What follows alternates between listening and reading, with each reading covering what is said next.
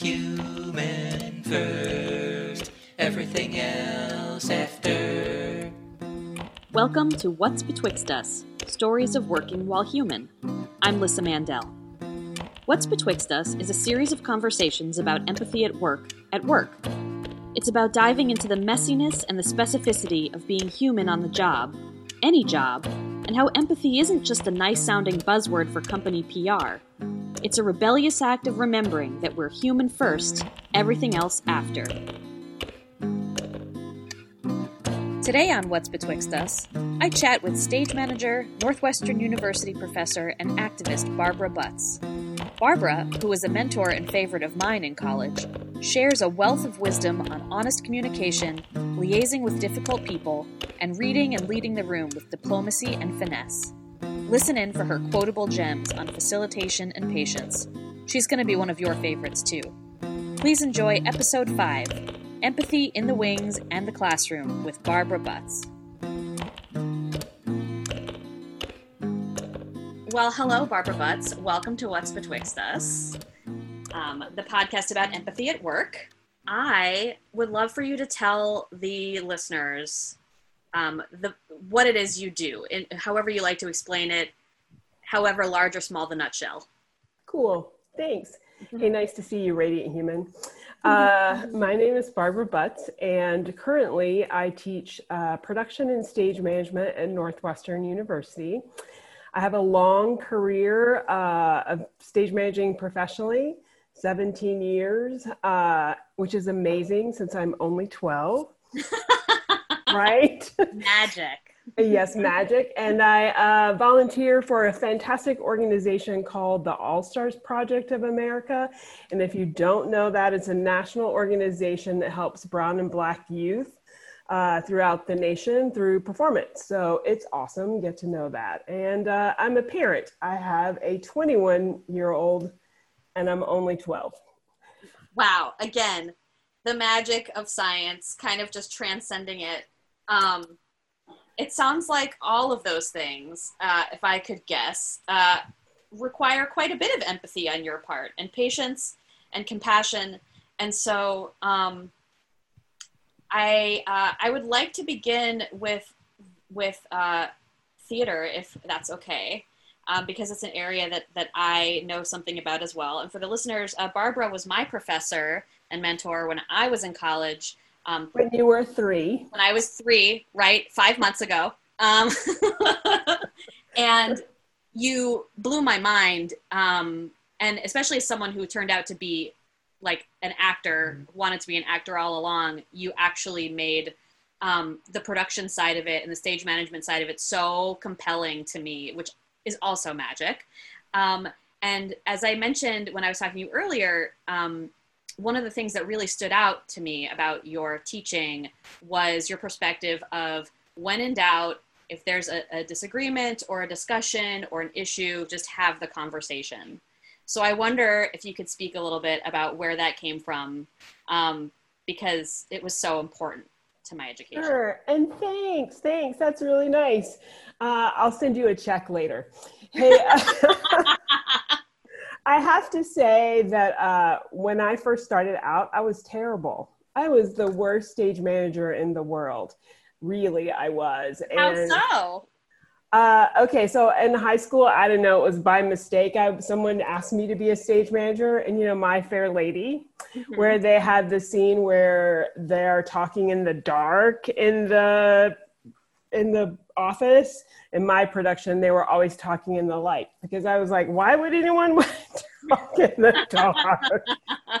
but I was also really bad at people, and. uh and one of the things that I've just recently done is uh, I've reached out to my former professor who wrote me a letter of rec. And in that uh, letter, said, uh, there was one sentence that said, She has all this great skill, but she's really bad with people. And I was like, Oh my God. And I framed that letter. And for two years, I looked at it and I thought about it every day. And it allowed me to watch my own uh, behavior and how I interacted with people So I think that that brave step of someone just actually having conversations with me about how I influence people um, was where I started to become self aware and also just like part of the magic. You just have to listen. You just have to, if you see something that is, is, um, a problem, we'll say, we'll name it a problem, it's probably just lack of communication, right? And we're all afraid. We're afraid. So if you're just brave enough to be yourself and be vulnerable and reach out and think of yourself as a person, that's where that magic came from. That letter from my professor long ago. That's incredible. So it came from a place of somebody actually offering you a critique that you were able to really hear.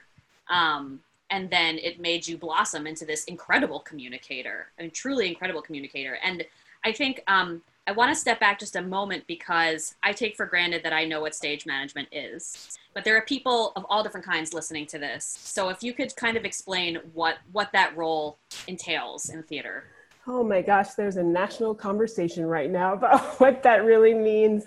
Uh, really?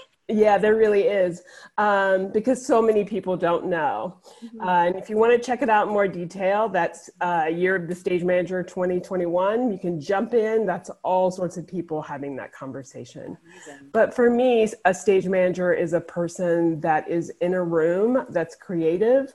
It might be a play, it might be performance art. Who knows what the box is going to, the container is going to be but it's actually the person in the room who tries to capture all the information, sure everything is communicated, and really supports every person in the team, does a whole lot of problem solving, and at the end of the day is kind of like the lifeguard, the friend, the manager, all of these things that um, just come with a job. Mm-hmm. I mean, it's a huge, massive, massive organizational role, um, also liaising, uh, which is a major part of it. And I think that a lot of stage managers uh, that I've worked with kind of miss that piece of the liaising and they, they only stick to the organization of it. But um, I think it's, it's even more difficult than, than most stage managers are given credit for because working with creatives, a variety of personalities, can bring in, uh, especially emotional creatives, can bring in um, a lot of unforeseen things that that um, that are very personal, that aren't just professional. So I wonder if you don't mind, and you don't have to ever name any names, if you could speak to um, um one or two difficult uh, or challenging experiences that you've had in your professional life as a stage manager, um, where you've been able to sort it out using your soft skills, using your empathy? Sure. Um, let's see, since I'm 12, I have right. very few experiences. I go past life to dig it up. um, I will say I was known in the business for working for with difficult personalities, so I often got them right. uh, and you know, I can remember working one time with a director who who who was super talented, right? But sometimes that comes with a lot of bad behavior. Mm-hmm. And the directors said to me, "Listen, uh, I'm going to break down these actors and make them come home and call me daddy." And I was like, "Oh my goodness, where am I? I'm in a I'm in a place that I don't know and I don't particularly love, right? so then uh, he proceeded to tell me that he would never break down a schedule. He would never allow me to call. Actors had to sit every day in that rehearsal. They had to do all of these things that were really not helpful to actors, right? Or humans or parents or mm-hmm. any of that and so I asked myself, like, what could I do? How can I personally help this situation? And I decided that um, I was going to be honest. So I think that's part of the deal. So when you call, when I get my call and be like, "Hi, Lisa, we're working with Director X, and you know him, and this is what he's expressed that he will never like allow you to leave. You'll sit in the in the lobby, and you will be at rehearsal eight hours a day, six days a week." And then I go on to say, but here's what I'd like to offer you, right? I promise you that you won't have any costume fittings outside that time. I promise to help uh, interns uh, run lines, like use that to your advantage. And I am willing, if you do not leave 20 minutes from the area and you have your cell on and I can text you and you can get back in 20 minutes, I am willing to extend myself so that you may leave that room. Just let me know where you're going. And it, made that environment much better for actors and I think in some ways more stressful for me, and in some ways more easy for me because I was creating a team from the moment that we started mm-hmm. with people who, like, we told the truth about where we were right. and what we could do for each other. Well, I think that's amazing. And it sounds like you, it required a, a real risk on your part and a sacrifice on your part because should anything have gone awry scheduling wise you would have had to fall on that sword um, exactly is that a thing that you feel like stage managers or you as a stage manager have had to do over and over I think there are two different kinds of stage managers. And what I would say is like the old school stage manager that I don't love, and I've worked with them, is like, this is who I am. This is what I'm going to do. This is my box of my extension and gratitude and this is what you get. And then there are people who are stage managers who look at all the different environments mm-hmm. that they have to work in and they think through um, everyone that is working together as a team and they extend themselves beyond the box of like this is solely my job right? And at the end of the day is it a risk? Did i sure I sweated that almost every day. And I told myself it was worth it. Mm-hmm. And I also told myself if I got in trouble, I could call a 10 minute break or a five minute break. Uh, so I had some solutions, right? Um, and also, uh, for sure, my bosses knew what were what was going on. They just knew. So, falling on a sword, mm, no. Extending myself, yes.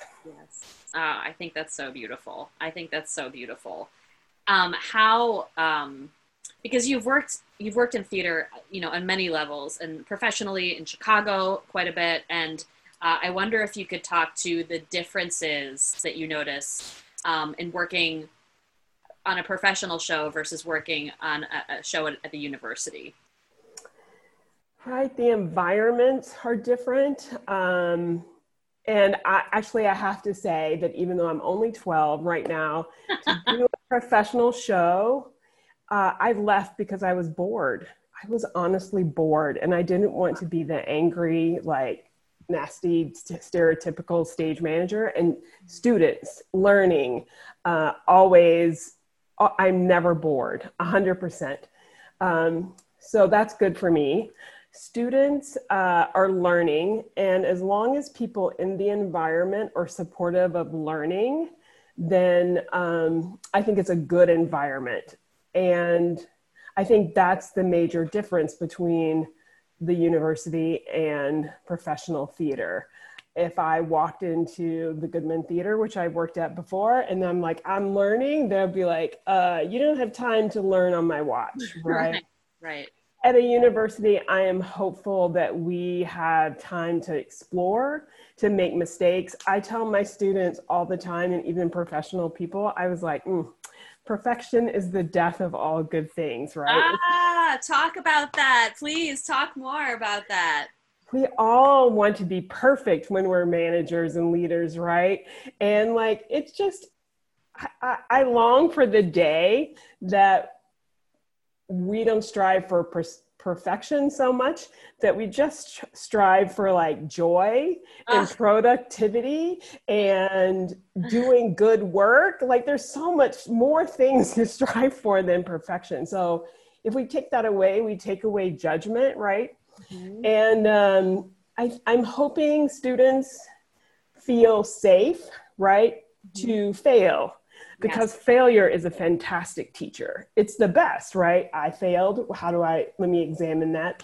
Um, and so with my stage management students uh, at the university I teach at, it is more um, important to me that they learn and they are certainly lear- learning foundation and hard skills and i think the surprise to them when they leave school and go into the profession is it's the same Mhm. it's actually the same Mhm. Well, that means you're an excellent teacher. you really set up the i'll send you a bigger check I mean, I just love everything you're saying because it, it lines up exactly with, you know, the, the work that I'm doing with, um, with Zany, which is this app that's designed to bring uh, authentic human connection and conversations into remote workspaces. So people who might not really know each other, they don't have a context for each other, um, are given these, these tools to help um, get to know each other over time, um, which is something that I think you naturally build into what you teach. Um, and the idea of failure being the best teacher is a part of that, right? Like, can you can you allow yourself to be seen and be vulnerable, uh, which is especially hard if you're in a leadership position, right? Because you're not supposed to have any flaws. And one of the things I don't remember if you said this to me or if someone else in stage management said to me that the best stage manager you don't even realize they're there because everything moves so smoothly. Do you go by that or do you think that's inaccurate? i i i'm gonna have to take a pause here because i'm sure i said that to you right and we are invisible we do work that you don't see and i think maybe that is the value in our work is that we listen and we listen with our your words but you only tell that only means like 7% of what's really going on. And then we listen with your like what you're saying to us with your body and your tone of voice. And we're trying to suss out and do all these things even probably long before you talk to us. Mm-hmm. And so I think we are not invisible because we're important to be seen, but we are, our work is quiet, right? I teach my students that um, their words are powerful and we should save a certain amount of them so that they have a larger impact when we Yes. gift them to somebody else. Yes. Okay, that's well said. That's well said. Yes, the fewer the fewer words you say, the more important each word becomes. I Um, think so. I wonder if, um, and you can extend this example to either to theater or to teaching or both. There have been times when you've really felt empathy extended to you, rather than just be the person who who extends it to others. A hundred percent. Um, and I'm so thankful for it. And, you know, that goes back to seeing. You're seen uh, in professional theater a few times in really rough situations. I've had colleagues in the room working with me, and I'm busy, I'm focused, I'm problem solving. The house is on fire, my pants are on fire, everything's on fire. And, you know, they just come up to me and they put their hand on my shoulder and they say, you're doing really good work. Mm. And then that moment when everything is on fire, I take a breath and I know, like, oh, this is a moment in time when things are on fire, but I am not on fire, right? Yeah. So that even that little tiny connection, that means so much to me. Uh, and then I'll say, I don't know if you know this, but one of the things I did last year was stage manage my aunt's uh, bone marrow transplant. Oh my gosh! No, I didn't know. Tell me. Tell me everything. She's she's fine. She's fabulous. Uh, but uh, it meant um, living in a bone marrow transplant center, living in a halfway house, learning how to flush a central line in her heart. All these things that I was not uh, necessarily prepared for, and you know, just the connection of people reaching out to me, whether they were doctors reassuring me that yes, it was okay for me to burst into tears because my aunt was having this episode. Um, it was all so helpful. And I don't think I would have made it through without a community and human connection. Absolutely. And did you? I mean, can if you don't mind talking about um, like did you get other people involved with it how how what were the ways that that those connections like helped you manage it? Sure. Um, you know, uh, sure. There were social workers involved uh, because that makes sense, right? That's a, a level. Uh, I had friends. Uh, my aunt had friends, so I was a primary caregiver. But there were some times, you know, you can't go 24 7 a whole year without having some time out, right? And I have a whole life, right? I have that daughter, I have other things, and I just needed to breathe. So, you know, I had friends who were like, hey, why don't I actually come over and you can go for a walk? And it was just as something as simple as that, mm-hmm. right? Or just calling and saying, um, how are you doing today? Right. And then a lot of mm-hmm. space for me to say anything that I needed. Oh, that's beautiful. I mean, that's all it takes. I feel like people need reminders, especially because empathy has become such a buzzword um, and it's something that, that companies want to grab onto and sell. Uh, but it's it's so simple. Like it, it and it it comes from a really um, intuitive part of ourselves that I think we often squash. Uh, I mean, especially in business, but um, but it sounds like you had the opportunity to blend your business and your intuitive self in this project. I mean, I love that you made it a project. It's so creative. Well, I love what you just said about how we're all born with it and it is innate. I'm 100% sure it's there. And. I'm 100% sure that it, since it's not rewarded, mm-hmm. right? Uh, that it becomes part of that thing to strive for. We don't need to listen to it. We don't need to um, we don't need to recognize it. And I look forward to a day where I can say, and I do model this for my students oh my gosh, look at me. I just made a serious mistake. What should I do about it? Can you help me? And they're like, oh yeah, because hopefully I'm modeling for them. Like, you can say that. You're not on fire. The world continues, and maybe the work gets better because you're collaborating with somebody. Absolutely. Yeah, absolutely. Um, I would love for you to go into a little bit more detail of um, how, when you're speaking to your students, uh, can, can you just lay out for me? Because you kind of just hinted at it, what you do, where you like give a scenario and then you have people respond. I would love for you to like talk a little bit about that, about your style of teaching and like what the room looks like. Um, first of all, I try not to bore anyone because if you teach stage management is really easy to bore someone right? It could be all about the paper. It could right. be all about the things you produce. Right. and i i try not to do that um you were never boring for me by the way. Thanks your check just got bigger. Um i will say i have a couple different things in my back pocket First of all, we work together collaboratively. Uh, since I've had you, I've actually learned to put in like a, a statement, an instructor statement, right? I have a statement in my syllabus. The first thing that you're going to hear from me is like, listen, it's really important to uh, approach this work and understand that maybe this is an unfamiliar part of what you're learning, but to respect all of the different perspectives and points of view in the class and to be able to have open, honest conversation. And that I am here to teach you and you are here to teach me, and together we learn. So, immediately, like, I'm hoping there's collaboration. Mm-hmm. Um, this year, my class is also going to look a little different because I'm going to incorporate something called an identity culture box. Ooh, which on. means the way you introduce yourself is you put three or four things in that box that represent you and you take it out and share over Zoom, I'm assuming.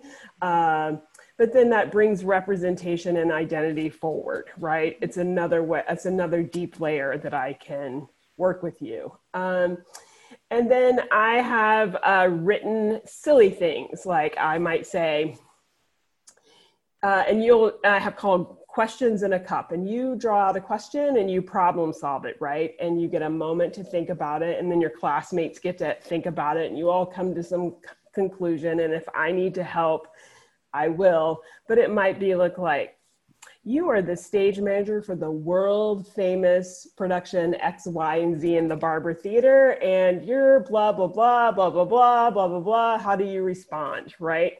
Mm-hmm. So it's problem solving skills. I also uh, hire an actress to come in and role play with us. So Amazing. you can get live in the moment experience with communication.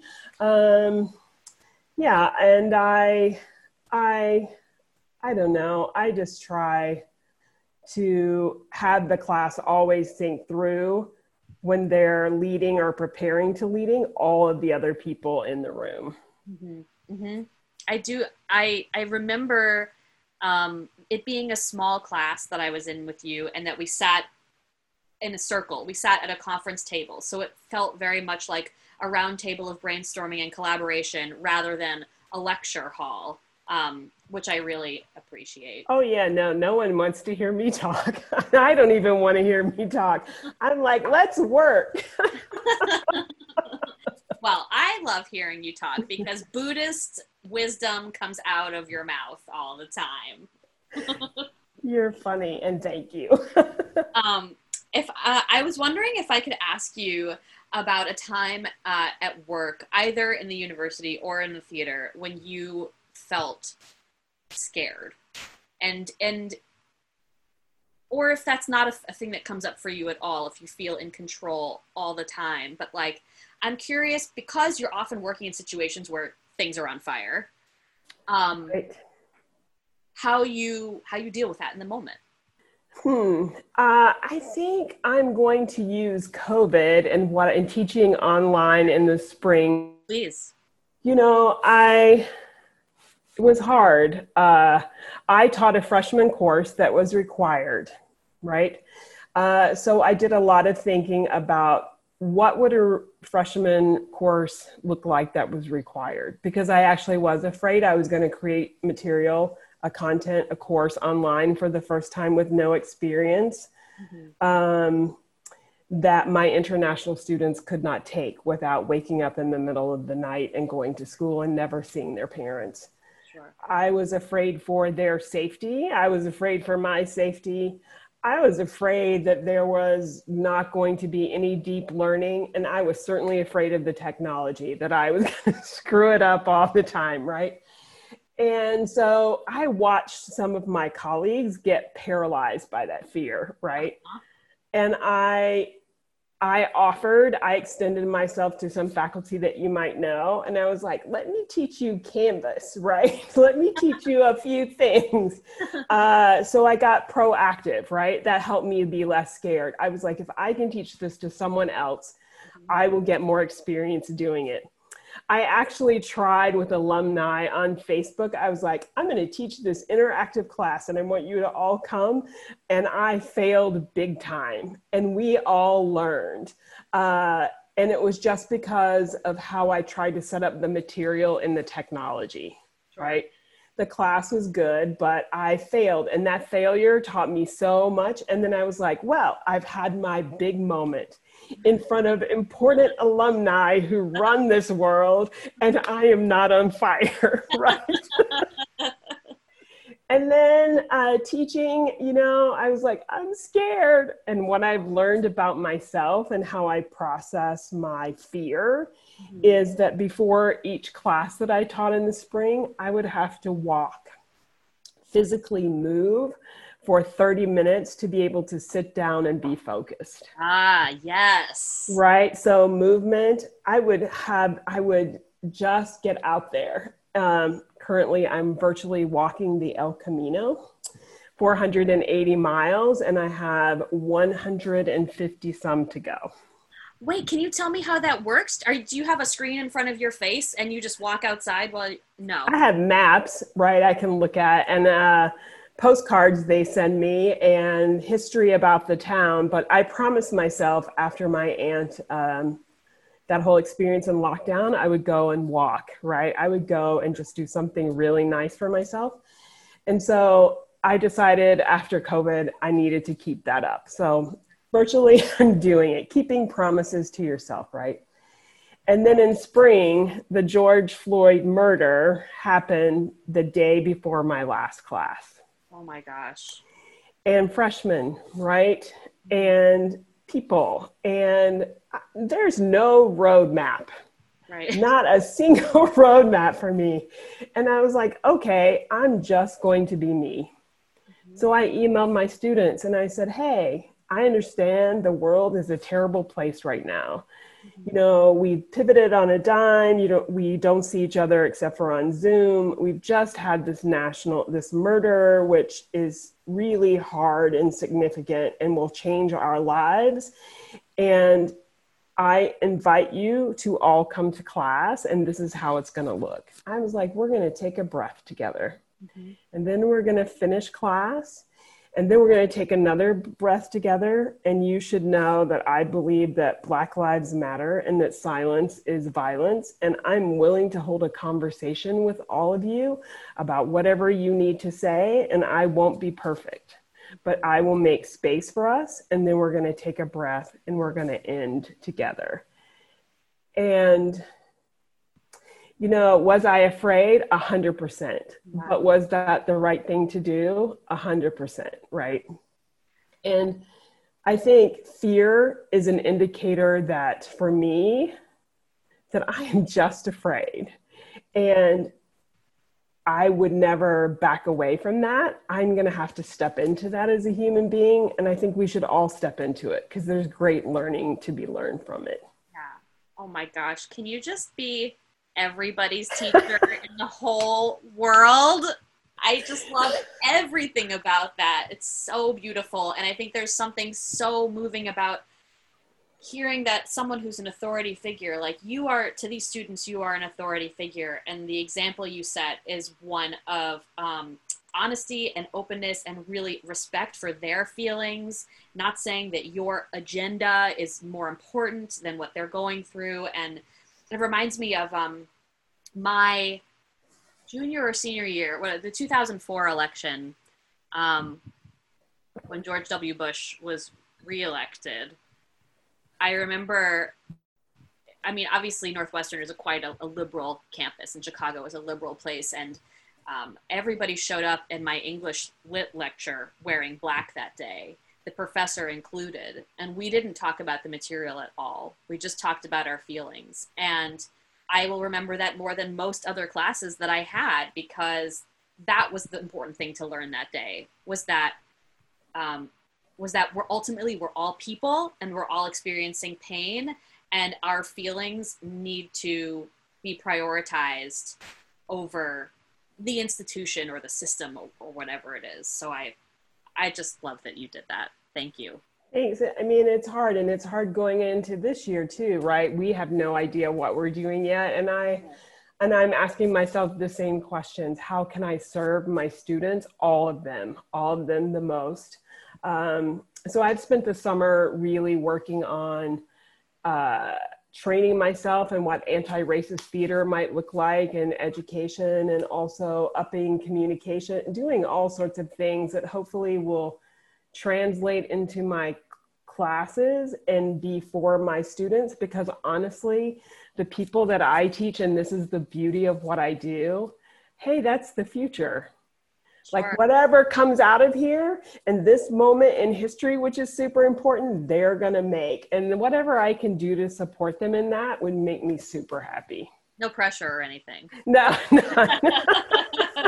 just the future how many um do you uh know how many students you'll have in this coming year I'm going to teach three classes because I'm an overachiever, and that's half my the fall, which I'm wondering is if that's a good thing. But anyway, I've committed to it. In one class, I will have 30, wow and that's the freshman required class, and I will also have a, a co-teacher. Um, and it is all going to be remote because I think that's the safest way Sure. but for me what i've decided is um, i'm really leaning into and so happy to have this resource um, i don't know if you know anything about intimacy direction intimacy consent exercises the reason I know about it is from watching The Deuce, which apparently was the first television show to include an intimacy coordinator, which I think is amazing. Are you talking about that at Northwestern? I'm using it and I've incorporated it in my classes like five years ago. So I'm ahead of the curve because I try to stay current.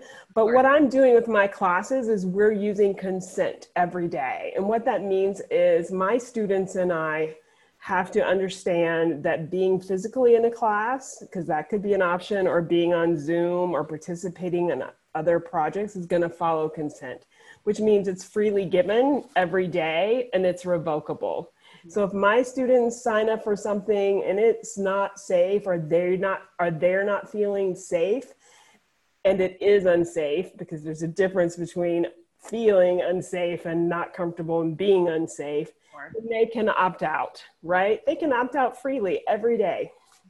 because because um, with lack of an overarching institutional policy or communication about what is happening, I'm asking myself as the like individual and frontline person who's responsible every day how I can make it right. And that's how I've chosen to make it right is to lean into that consent. Mm-hmm. Well, thank you. Thank you for that work. I think you should just be the president of the No, thank you. But I love a different one. I know. Please, anything. I will take a tree. Uh, please.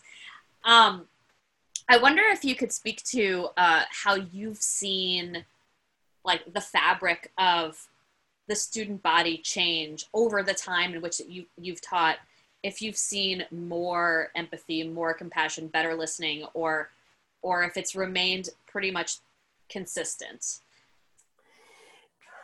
Um, I don't know that I'm going to be right about this, right? If, if you're looking for the right answer. Uh, what I will say about it is I have seen a couple of instances lately that have uh, caused me concern, right? Mm-hmm. And I think this is just like students trying to do the right thing, and we're all trying to do the right thing, and we don't know what that is yet. Right. But I've seen students fire other students mm. from projects, and I'm like, really? Uh, I- have seen in a learning environment that doesn't seem Productive. quite the right answer to me yet. Uh, there's a great uh, question among students right now, which I haven't experienced before the past couple of years, about who has the right to tell which story and how that story gets told. Mm-hmm. Um, and there's a lot of different answers for that and a lot of different thoughts, but it has resulted in, um, I think, call out culture, non productive call out culture, because that's all it is. I'm going to call you out. And that's going to be the end of the conversation. So that doesn't feel right to me but i i'm i don't know and that's outside of the department right? Sure. Uh, i have seen a great many since you've been there a great uh, more diversity not enough. I've seen a lot of international students mm-hmm. uh, and i think i'm seeing and i and i'm seeing a lot of activism in the last mm, four months right? Sure so I, I think I'm not prepared for what I'm going to see, but I don't know how to answer. Okay. Well, I mean, it's in it's in progress, right? I just wonder if like uh, that that that speaks to the to the question, you know, how the interaction between students has maybe changed, um, especially given like the temperature of things right now, like societally, it trickles down into the students. Right. And I, I will say they've all made these student theater EDI positions in their student theater boards. And I'm like, well, that's good. But wait, what's, what's EDI? Uh, equity, diversion, uh, diversity, and inclusion uh, ch- uh, positions where if you have a issue and something falls under that, you're going to go talk to that person. Mm-hmm. But that person sometimes is the other person's roommate or the best friend. So that's why I wonder about that structure, right? I was supposed to be anonymous, but it's not. It's pretty not objective. Yeah. So, but they're, tr- but you know, I have to then applaud them because they are actually trying different things to mm-hmm. see what works. And I think that might be what's new is that they are exploring. Yeah. Well, good. I mean, I guess that's what you do in school, right? I hope so. yeah. Um, can you tell me uh, how? And maybe you don't know the answer to this, but how did you learn to read the room? Do you remember the process of to go back to the very beginning of this conversation and the letter that you have hanging on the wall about how you don't get people? You've become a person who's so good at people and reading people. Can you give me some of the like little details of that? Could, could you write me that letter and I could put it on my wall? uh, I'm going to try. Okay. Um, first of all, I think I've realized that I started in theater. You know, I never wanted to be an actor, right? I think I started in theater so that I could watch people play out their issues and emotional stuff on stage Yeah. and I could observe it because I didn't come from a great home where there was all this communication and all this, like, I was totally lost. So I think it just started with observing those stories and how people treated each other. And then there was a moment in college where I, I remember this so clearly. I remember learning what truth was. Ooh. I just wanted someone to t- like I I everything that we know prior to college was had a lens that was not truth or a distortion or a heightenedness or something, and I was like, oh, truth can just be facts, right? it could just was be there the a certain, a certain play that you were watching where you came to this aha moment or what did it arise from? I if I had to attach it to a play, I think it would have been um, a, a one person show, The Belle of Amherst or something. So I'm not sure um, the play was so significant. It was probably the process of making that play and then all the things that came after. And, and, um, and so I think, I think truth was what I held on to, right? And then I practiced. I was terrible. Um, I I try I tried on different things. I tried on I am the stage manager. You must yeah you must listen to me. I tried the voice and I was like, yeah, no, that doesn't work. a lot of stage managers get to that point and stop like a lot of them do right, but I was watching, I was observing, right? And then I was sitting, I was sitting with a group of actors on a on a in a stairway waiting to call half hour or something. And we were all laughing and talking, and there was something I needed to tell them. And I just told them, right? And I was like, wait a minute, look at this. They all did what I just asked them to do. like, wait. And we were laughing and we were having a relationship, right? So that was eye opening for me. And then, um, you know, then I used to try to will people. I'm going to will you to do this because I really need you to. like telepathy Yes. Put all my focus. And then I tried on, like, oh, if you don't do this, I'm going to be pissed off at you. And I just was like, none of that is working. And I think innately, back to your point, what I had in me Mhm. and I knew I had it was like I could do the worst job in the world. I could be pulling staples out of carpet or whatever, and I was gonna make it fun.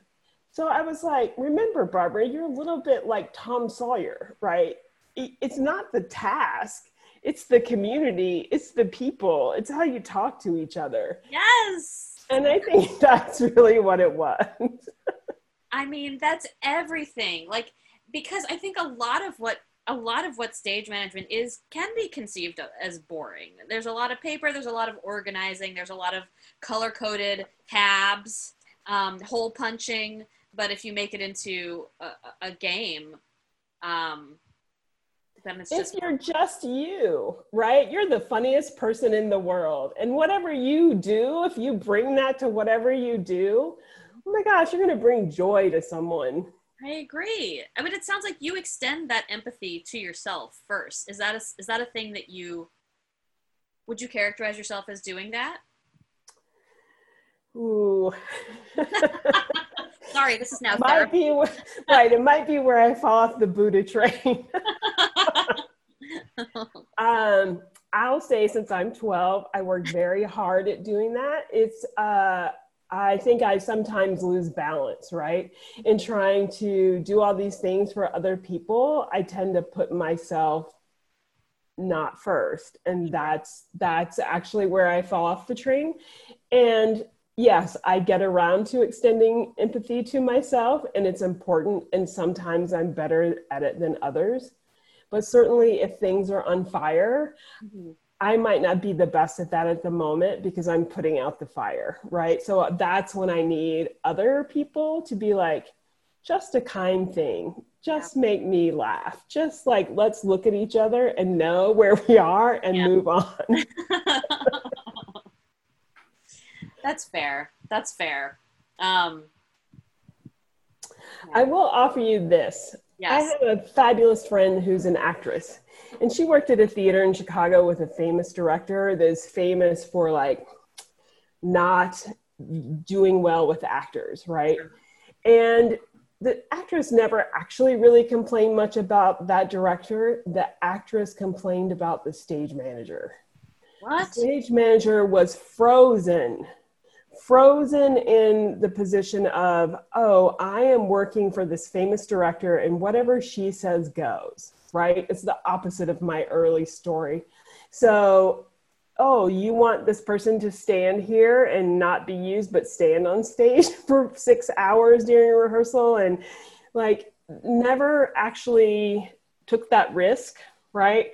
To support people in the process other than serve this one personality and so the actress fo- the actress focused on that and she said to me she said barbara tell your students and remind them that the director leaves mm-hmm. and when that director leaves that stage manager is in in charge of that performance mm-hmm. and also with all of those other people that haven't been supported and sort of thrown under a bus mm-hmm. so that is no place to lead from right support right. or serve man I didn't think about that. And yeah, that's a thing about theater that I think a lot of people don't know that once the show is up and on its feet, the director is not necessarily there in the house anymore. Uh, that the show sort of runs um, itself with the stage manager at the helm, um, which I think is a really unique professional experience where a leader kind of like sets it and forgets it a little bit. So, um, I don't know. How have you found as somebody whose job it is to, to, to work quietly, uh, how have you found that that transition for yourself when you're in that role of going from being sort of second in command to being first in command? Does it does it change how you operate? I don't I don't um I'll say this, the position changes, right? Mm-hmm. The second in command is fun. It is Says you. It is like you get to play more, you get to interact with more people, actors, crew people. You get to um, not be in the hot seat, right? And that person who is in charge is actually in the hot seat, and they, you know, that's when you have to decide because you you have to always be like, I'm the leader, I'm in the hot seat. My actions are going to have a great impact on this room, right? Um, so, do I change? In some ways, I think I probably do. I put myself more in a let me represent the theater that I work for. Sure. Right, rather than let me actually just be another person on the show that's a manager and actually putting the show together. Mm-hmm. Um, so I'm more aware. Um, and you know, it has its struggles. Sometimes I've been in that position, and I have directors or who are used to working with the same people. Mm-hmm. And in one in one particular one, I worked with the artistic director of a LORT Theater, and I was like, "Oh, you want me to be this male stage manager that you love?" So one time I was like, "I'm just going to put his picture right here on the side of my face." but then I was like, no, I can't do that. but what I could do was go talk to that male stage manager and be like, look, what is the secret to this? so that's what I did instead. So do I do I change? Yes, all the time because that's actually the grace of the job. Sure. Um, and then there are moments where, like, is that lead person, stage manager, people are like, actors like, oh, come to the bar, have a drink with us. And I'll be like, yes, I'm going to be right there. But in reality, I can't go to that bar because the moment I walk into that bar, actors are like, oh, that's the stage manager, and we're bitching about the play, and we have two drinks in our hand, and we're just going to give her notes. And that's not, um, I guess, so I guess what I'm getting around to is there's more formal boundaries that need to be had in that lead position. Is that lonely sometimes? Never. Surprisingly, it's never lonely because with unless you're the only stage manager, but you get your team, right? And that team, I can't tell you what we do behind closed doors. we have so much fun and we release ourselves and we don't think about you when we go home. Like we actually are able to get to our lives, right? So that's why it's not lonely. Good. Okay, good. That makes me feel better. um, but I'm also just such an actor at heart. So I'm like, I want to be in a big puppy pile with everybody and I want to be like on the level with them, you know? And I think, sometimes we want to be in the puppy pile too, right? And sometimes we can be, but in a professional like box, but outside it's tricky for us. sure, sure, sure. Um, have you, uh, what have you brought from what you've learned as a stage manager into parenting? Or does it go the other way around? My daughter is the best teacher. she really is. Um, I will say she never slept until she was about two for some medical reasons, but never slept. And hard, hard, hard parenting, right? But also, I love this human. Uh, and she would throw some fabulous fits, the best tantrums ever. Uh, I've carried her out of stores on my shoulder. I've done everything I can, but the more engaged I was with her when she was throwing a fit, the worse the fit got. And so the day that I was like, oh, I'm really sorry. You're, yes, have all these feelings. Great. I'm going to lay you down right here. You're safe. And I'm going to go to the other room. And when you're done, come see me. That was the shortest fit ever. right. And I was like, oh, that's learning for me because I can't actually solve anyone's problems in a, in, in any environment if they just need to have their feelings, right? Yes, yes, that's right. Yes. So let them have the feelings and and say and you have to put on that shield of armor as the manager and be like these are feelings and i have to wait because there's got to be information here that i need to get so you have to detach so det- great detach wait till the feelings are gone and then come back and have like the conversation Yes, yes. Thank you. Oh my God, amazing, amazing. Um, and I don't want I don't want to end this without asking you to to speak a little bit more about your experience with the organization that you volunteer with that you were telling me about at the beginning. okay Um, so uh, so give a give a spiel. Tell me what you do. Um, how can people get involved? Uh, the All Stars project was based, it's the first one's based out of New York. Mhm. Uh, and they have a theater actually in New York. And what they do is they go into no go zones. They go to places where Black and Brown youth are not served. And they have talent shows, right? And they get students like maybe out of some questionable activities or, or bored or whatever. And they hold talent shows, right? That's the first step they do. The second step is they get them into an after school program should they want to go. And there, through performance, they teach them how to behave and be and um, behave is the wrong word, but be and be successful in a different culture and environment than they actually are experiencing in their life, right? Uh, so it's one on one training, mentorship, it's all these great things. And then on top of that, when they complete the um, or get to a certain point in that after school development, They also then partner with businesses who give these youth paid internships.